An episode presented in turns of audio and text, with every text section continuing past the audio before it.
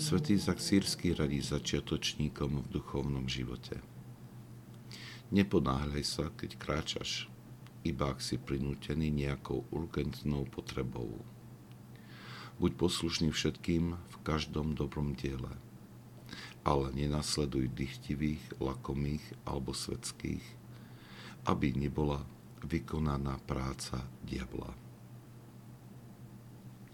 Máme tendenciu pristupovať k práci a vôbec k životu akýmsi náhlivým spôsobom. Ako často počujeme slova nemám čas, Sledujeme čas a chceme všetko stihnúť. Toto horúčkovité náhlenie však vyháňa pokoj zo srdca. Keď chýba vonkajší pokoj, tak chýba aj ten vnútorný.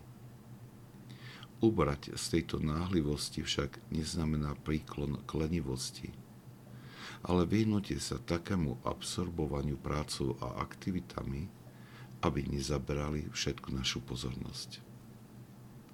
Máme sa usilovať o pestovanie pokoja, aby sa v duši vytvoril priestor na Boha a neprestajnú modlitbu. Pre tých, ktorí sa nepokúšajú a nepraktizujú to, sa to môže zdať ako neuskutočniteľný ideál.